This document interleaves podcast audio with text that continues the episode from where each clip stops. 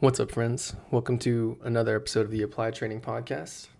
I'm your host, Nathan Keeney, and this episode is going to be a little different. It's a little more special to me because this episode is just me talking.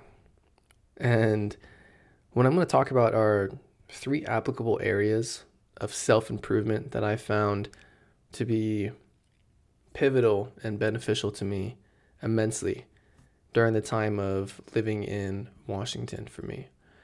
And these were areas of self-improvement that I think I knew existed prior to going there, but my level of familiarity was close to none, and my desire to grow in these areas was close to none. And so my experience of living in Washington was very special to me in that sense, because it forced a lot of self-reevaluation, and it also forced a lot of self-improvement and self-exploration in a lot of areas that I didn't realize I could tap into and realize that were applicable to be beneficial not only to myself, but also to the people around me and to my clients as a trainer. And so the first one that I think held a lot of value to me and still does to this day is therapy, or having an outlet. And I don't mean this in the traditional sense of going to see a therapist, which I wholeheartedly and fully support. A lot of my clients at Pro Club in Washington used therapy. A lot of my close friends do. My brother does. A lot of people that I know and hold close to me dearly do use therapy. So by no means am I going to be negating and saying that you shouldn't be doing this. You should be doing the areas that I chose. But again, for the sake of this podcast, the sake of this conversation, I'm going to just refer to areas of therapy that I used that I found to be helpful. And the first one for me was journaling. And journaling, I got my first journal about 2 months into living in Washington.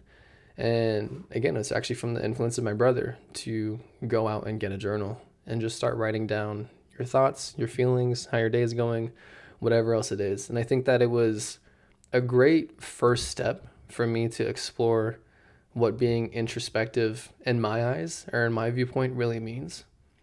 Because for me, when I was first journaling, I had no idea what I was doing.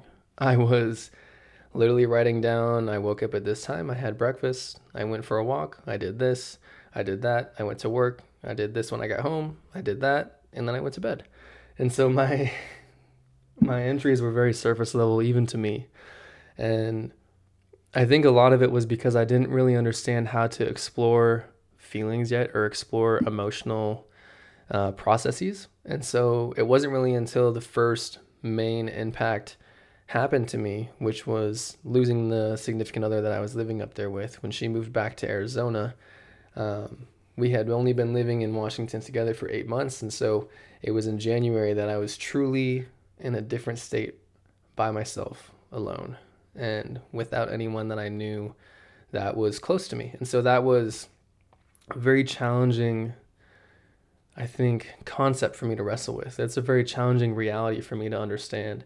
And so that was when I really started to take journaling a little bit more seriously, in the sense of writing down what I was feeling at the time and what I was trying to go through, because being a very logistical or practical person, I never really used any sort of therapy to help me get through those things. I would more so just try and think about them practically, or even worse, suppress them and just try and forget about them. And obviously that's not something that's going to work long term. And so having journaled and writing down in the time, at the time, feeling emotional and just being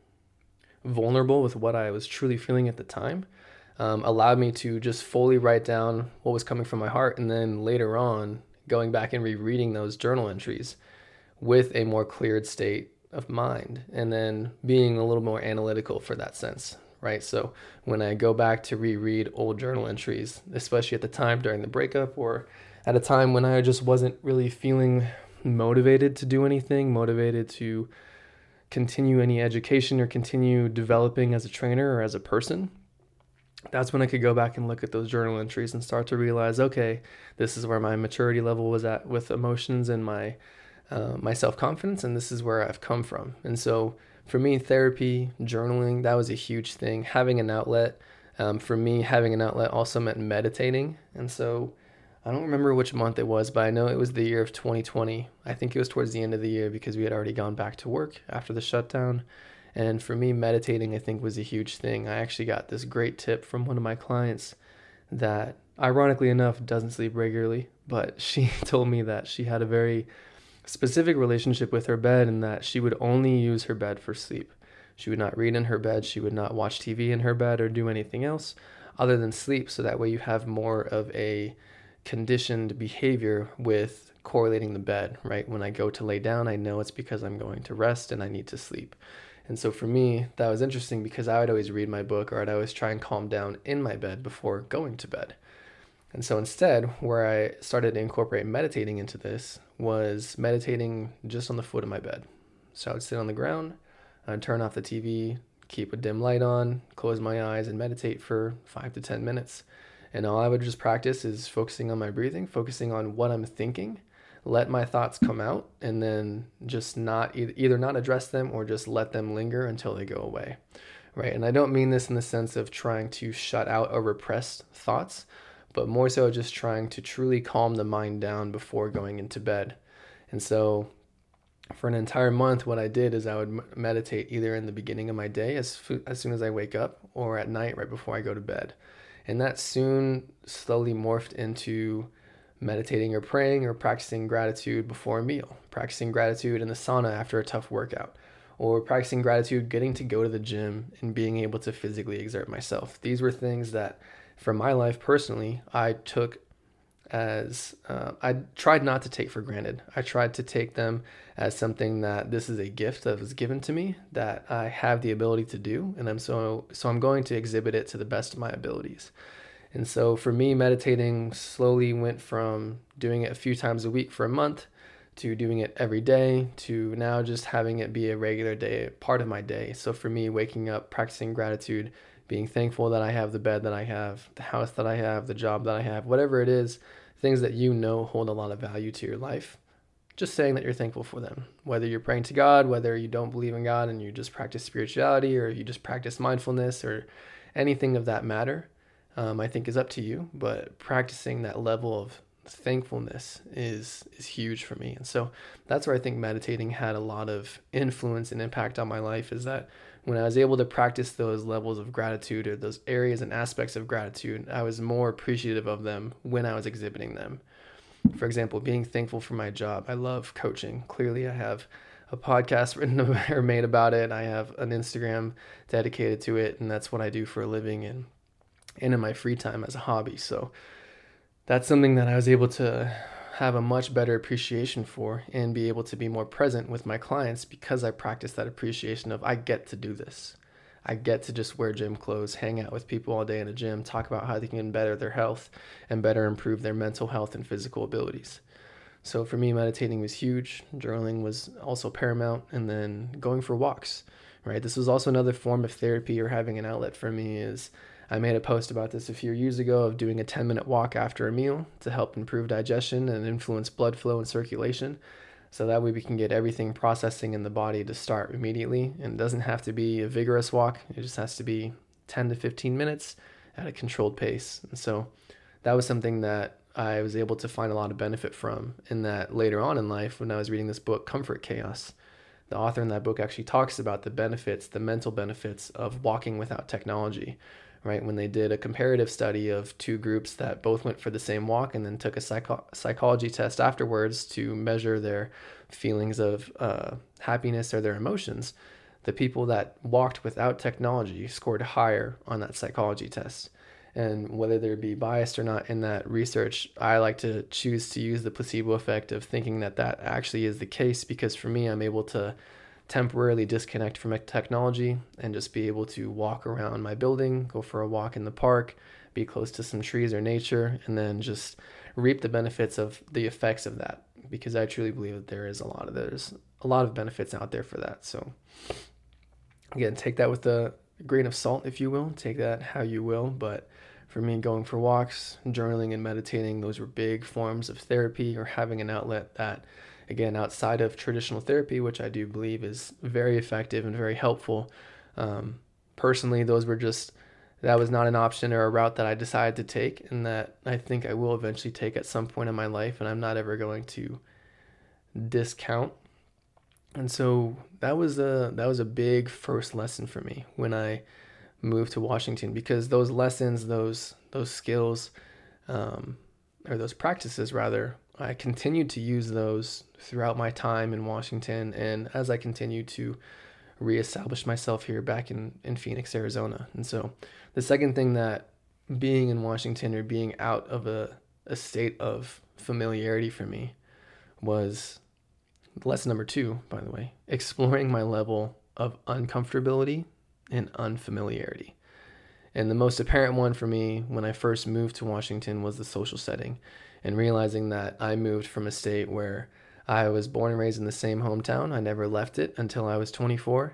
And so as a result or a product of that, I had the same 2 best friends that I was very close with since I was 13 years old, and that I'm still close with to this day. And so in my eyes, or in my view, I never really had to work very hard to establish more of a social circle or a setting.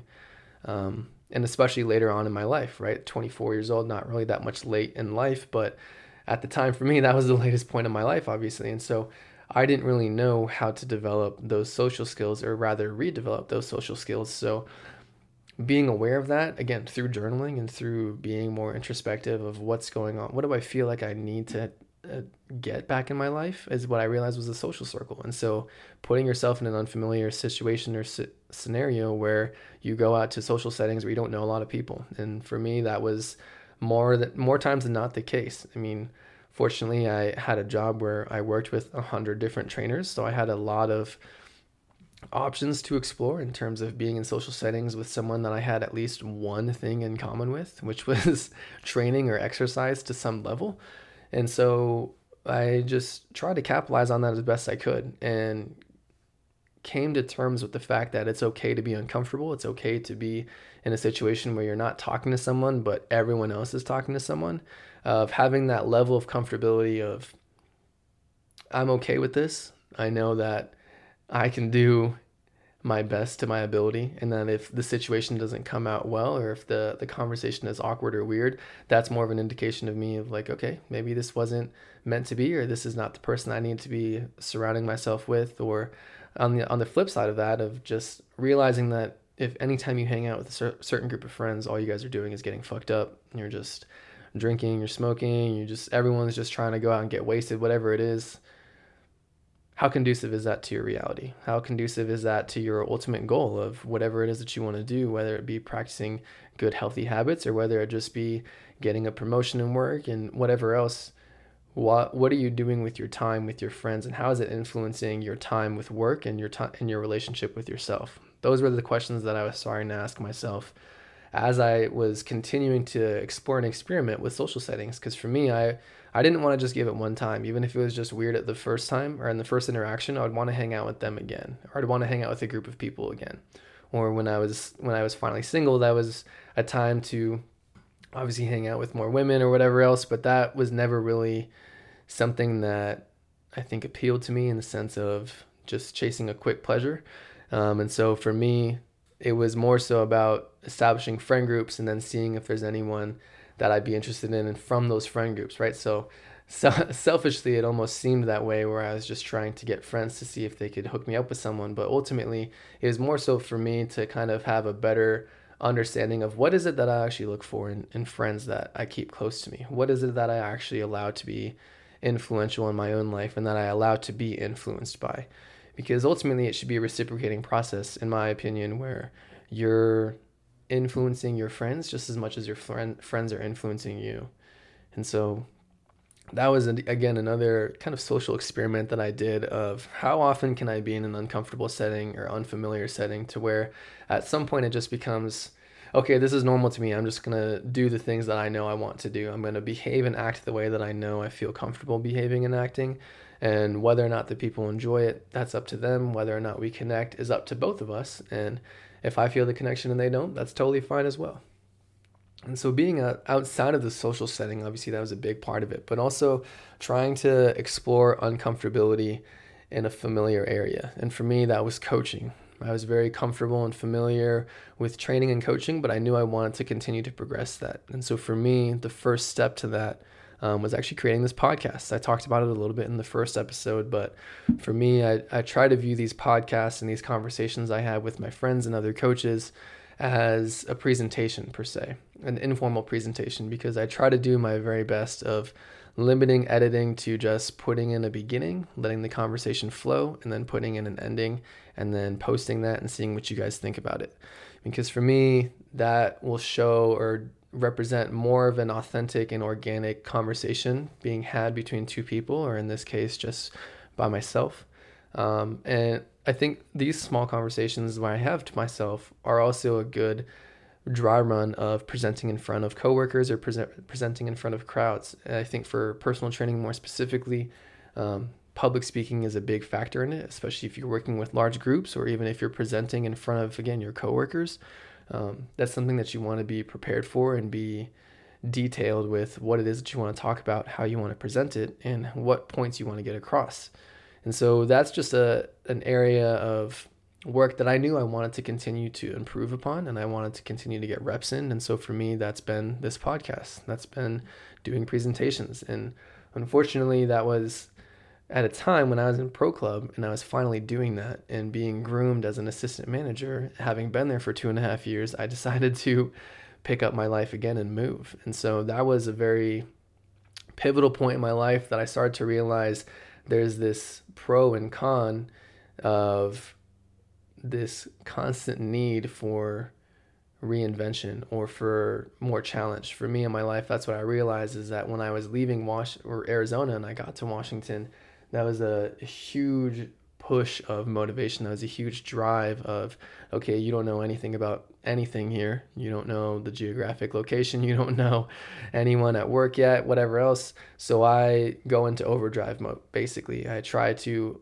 adopt and accomplish as many tasks as I can as soon as I hit the ground running. And so that is, again, it's a blessing and a curse, because I think it's great to have that drive to continue to push forward and continue to improve, but also having some level of satisfaction and complacency in your work and your craft and what you do is also as important.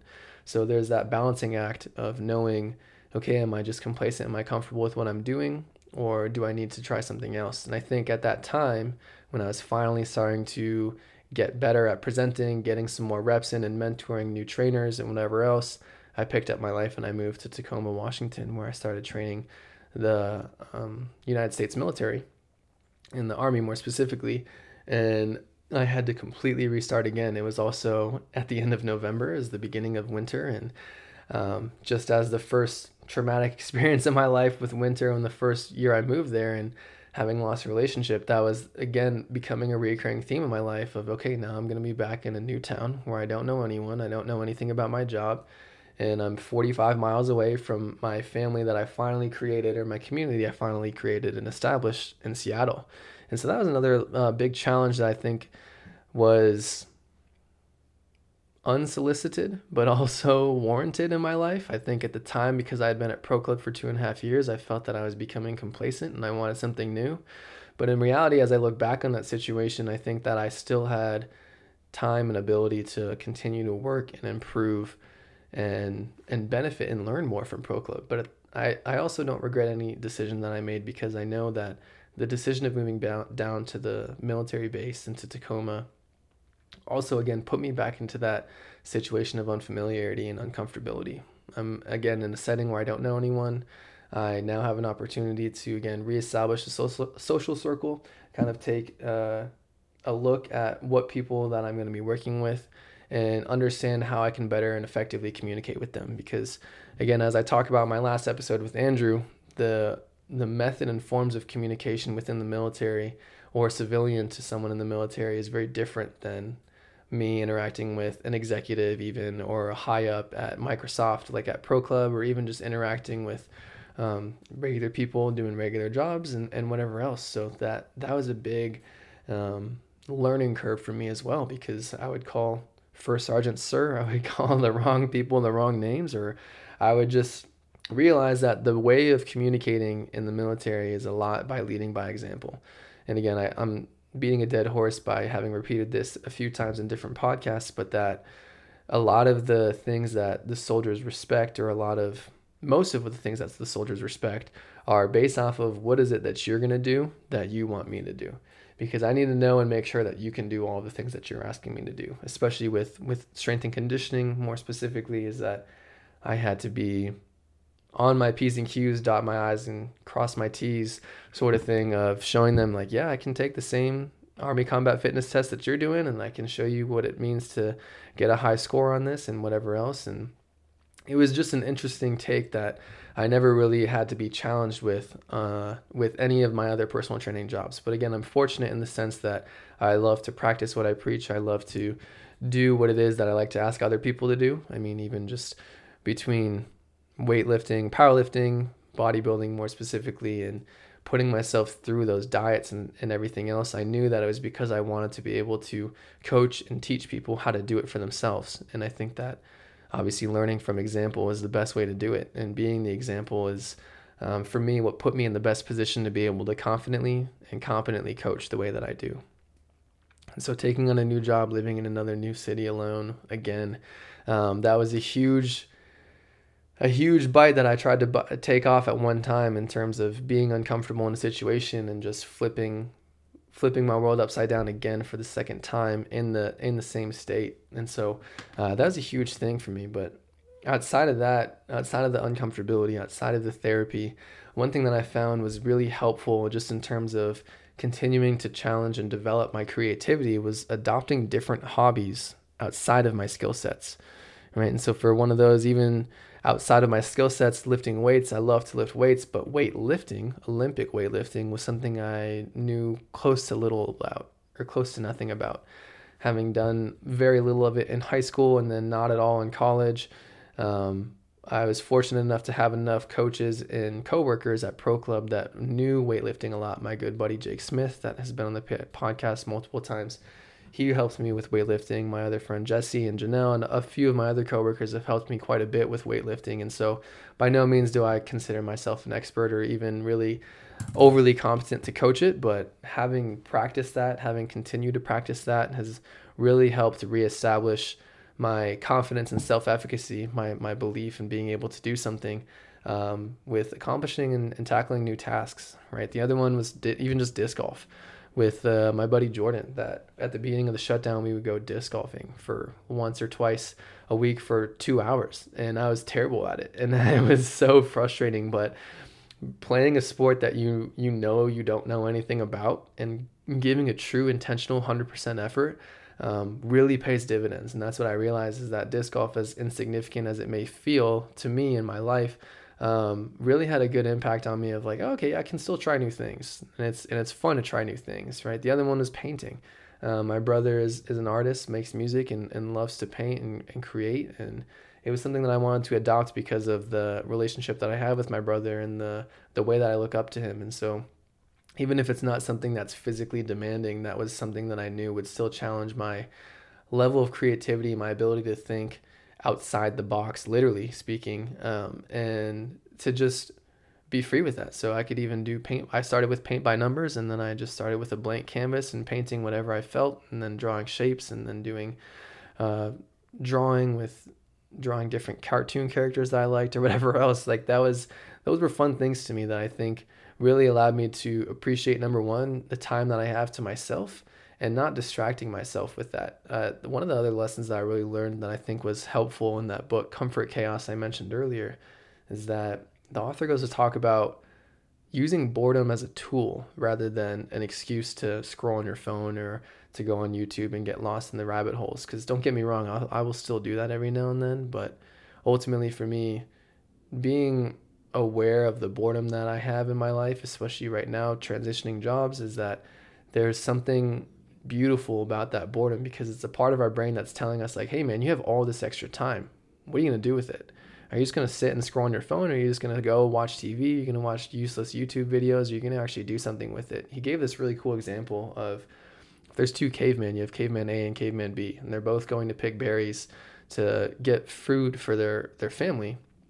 And they have a certain amount of time to do it. If caveman A is just picking berries from the front of the bush, and then he continues to reach further into the bush and grabs just a few berries at a time instead of handfuls, he's using all of his time to pick berries from one bush just to accomplish one task. Whereas caveman B, if he's like, man, this is so boring, and he's getting all of the berries from the front of one bush, and he goes to another bush that's fresh, that hasn't been picked yet, he can pick all of those fresh berries from the front, and then that from another bush, and that from another bush. 2 hours later, he's already done with his task for the day. Now he can actually go think about creating a fishing pole or something to create more food or gather more food for his family, right? So it's kind of a basic, simple, or a basic plan or concept that if you have one task you know you need to accomplish and you accomplish it early, reward yourself with trying something else or with challenging yourself with something.